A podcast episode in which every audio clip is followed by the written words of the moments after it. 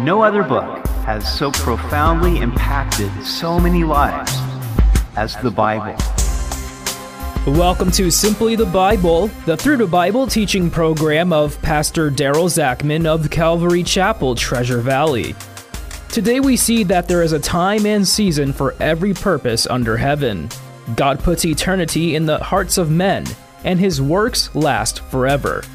We hope you'll join us as Pastor Daryl continues in Ecclesiastes chapter 3 on Simply the Bible.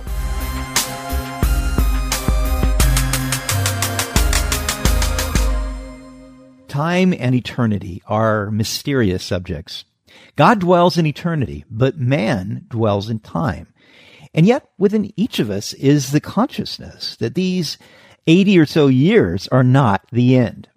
Man was created for eternity, but he was also made for time. In Ecclesiastes chapter 3, Solomon addresses the rhythms of time and the reality of eternity. To everything there is a season, a time for every purpose under heaven, a time to be born and a time to die, a time to plant and a time to pluck what is planted, a time to kill and a time to heal, a time to break down and a time to build up, a time to weep and a time to laugh, a time to mourn and a time to dance, a time to cast away stones and a time to gather stones, a time to embrace and a time to refrain from embracing, a time to gain and a time to lose, a time to keep and a time to throw away, a time to tear and a time to sew, a time to keep silence and a time to speak, a time to love and a time to hate, a time of war and a time of peace. Now in the 60s, the rock group The Byrds wrote a song from this passage called Turn, Turn, Turn. And it's dealing with the seasons of life under heaven. God has established seasons and times and rhythms. And if we understand how these work, well, that leads to successful living because you're working in sync with what God is doing. So there is birth and there is death, a time for each. Now, it's a wonderful thing to be there at the time of birth. I think of the birth of our two children, amazing, wonderful miracle. But also, I've been with many of my family members at the time of their death, including my mom, who was living with us at the time of her death. And the idea here is that we realize that both are from God, both are gifts, both are precious in the sight of God, and God will give us grace to walk through each. There's a time of planting and a time of plucking.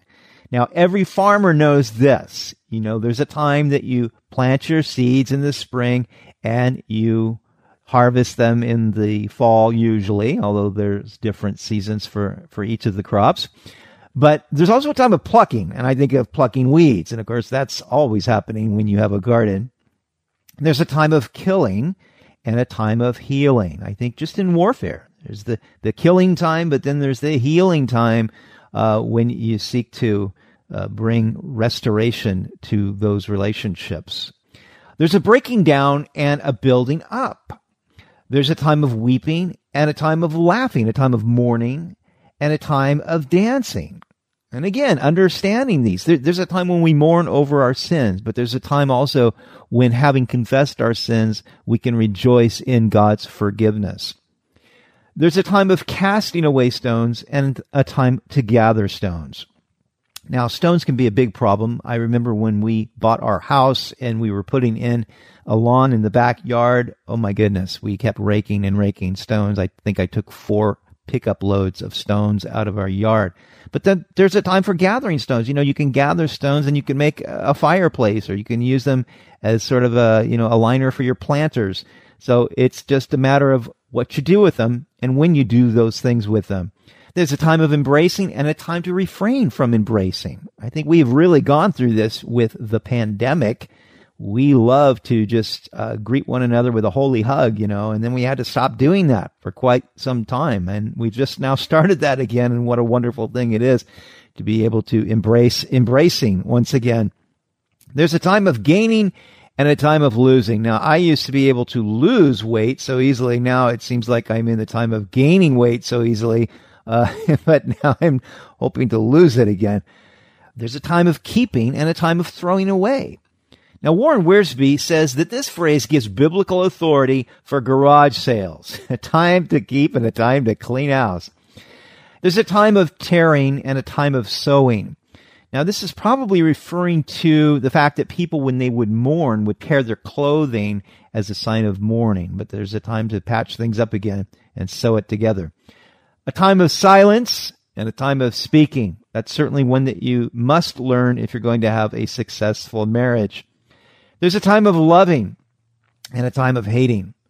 Now, our problem in our culture is that we are told it is wrong to hate evil, but that is not wrong. God hates evil, and we need to hate what God hates. We need to love what He loves. God loves people, He loves sinners, but He does hate sin.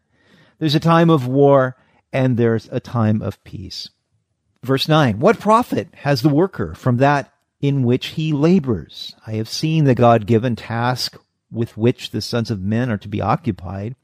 He has made everything beautiful in its time. Also, he has put eternity in their hearts, except that no one can find out the work that God does from beginning to end. Now, often Solomon has pointed out that there is vanity or emptiness in the things that man does under the sun. What profit is there from the worker who labors? Because, you know, your life is going to end quickly. But here he says, that God makes everything beautiful in its time. And the whole thing here is that if you look at life apart from God, it is vanity. It's meaningless. But if you understand that God is in the midst of it, He's sovereign, well, then you also know that He does make everything beautiful in its time. Then he says that God has put eternity in our hearts. I think that is a wonderful statement and really the theme for this chapter, I believe, because the reality of it is we have an awareness that there is more to life than these 70 or 80 years that we live under the sun here on the planet. We have a sense that God has created us for eternity and that there is going to be something that happens after we exit this life. And that's important for us to realize so that we make provision for eternity. It's also important for us to understand that even in somebody that seems far, far away from God, God has placed this awareness within them of eternity. And we are wise to seek to stimulate the thoughts around that awareness so we can help people prepare for eternity. Now, no one can discover what God does from beginning to end. Okay. So he has placed within us the awareness of eternity. And we know that God is working in all things throughout all time, but we can't discover what he's doing or how it makes any sense. You know, if we believe in Jesus Christ, we have the promise that God is working all things together for good for us. But there are so many things we cannot understand at the time and probably won't until we get to heaven. I know that nothing is better for them than, than to rejoice and to do good in their lives, and also that every man should eat and drink and enjoy the good of all his labor. It is a gift of God. The enjoyment of life is a very important theme in Ecclesiastes and is mentioned four times. And the idea here is that there's plenty for us to rejoice in. We have labor that is a gift from God and many things that God gives to us. So enjoy them. We don't enjoy them as the heathens enjoy them, but we enjoy them with regard for God's righteousness and gratitude for what God has given to us. I know that whatever God does, it shall be forever. Nothing can be added to it and nothing taken from it. God does it that men should fear before him. That which is has already been, and what is to be has already been, and God requires an account of what is past. So God's work is eternal and it's complete. Whatever God does lasts forever and you can't add anything to it. You can't take away from it because whatever God decides to do, he's going to do and it's going to endure. So the thing is, is that that brings great hope to us because if God has given us a work to do, then we know that in spite of the fact that there is meaninglessness under the sun, hey, listen, if God has given you something to do, then that's an eternal work and your labor in the Lord is never in vain. But we must also understand that God requires an account of what is past. Now, what is meant by this is that we are going to give an account of the time that we have been given. Time is a precious gift. Time once lost can never be regained. So how do we manage our time? What do we do with it? We're going to give an account for that. Moreover, I saw under the sun, in the place of judgment, wickedness was there, and in the place of righteousness, iniquity was there. I said in my heart, God shall judge the righteous and the wicked, for there is a time there for every purpose and for every judgment.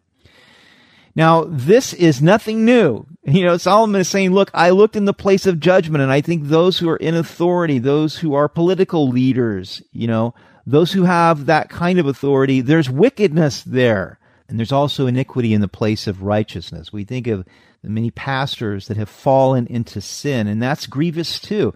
But that's a reality. These things have always occurred. What Solomon says is, look, there is a time for God's judgment. He will judge the righteous and the wicked in his day. And so we have to just leave that with the Lord, even though it's grievous for us to go through these kinds of things.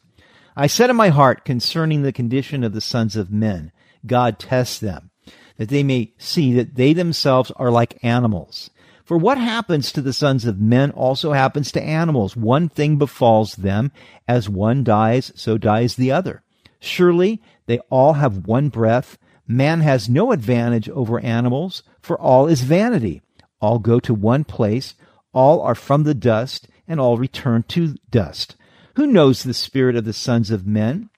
which goes upward, and the spirit of the animal, which goes down to the earth. So I perceive that nothing is better than that a man should rejoice in his own works, for that is his heritage. For who can bring him to see what will happen after him? Now it says here that God tests people. The Hebrew word is to cleanse. In other words, God allows us to go through things to cleanse us, to purge things from our hearts. Uh, but then Solomon says that, look, we are like animals when it comes to death, physically. Okay? He says there's no advantage over animals, for all go to one place, all are from the dust, and all will return to the dust. That's physically. But then he says, well, who knows if the spirit of the sons of men goes upward or the spirit of the animal goes downward? Well, Solomon answers that question himself later on in chapter 12, verse 7. He says, After we die, then the dust will return to the earth as it was, and the spirit will return to the God who gave it. And Jesus, in the story of Lazarus and the rich man, made it clear that there is consciousness after death. Prior to the death and resurrection of Christ, all spirits went to Hades, either to a place of comfort or torment. But now, for those who believe in Jesus Christ, our spirits go to be with the Lord after we die. And I'm looking forward to that, and, and we can have that hope. So we are different from the animals in this way. We are eternal creatures, and our spirits will either go to be with God in heaven or they will go to hell after we die. And that's why we need to always be aware of where we are at with God. Are we ready to meet Him? And while we're on this earth, to take advantage of the rhythms, the seasons that God gives to us, to be in sync with what God is doing. That is the secret to a successful and joyful life. And may God help you to find it. You've been listening to Simply the Bible, the Through the Bible teaching program of Pastor Daryl Zachman of Calvary Chapel, Treasure Valley. For more information about our church, please visit our website at calvarytv.org.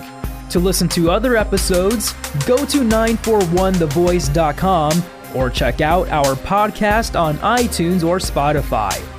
If you have any questions or comments, please contact us through our website. Tomorrow, we'll see where Solomon considers the emptiness of the oppressed, the lazy, and the workaholics.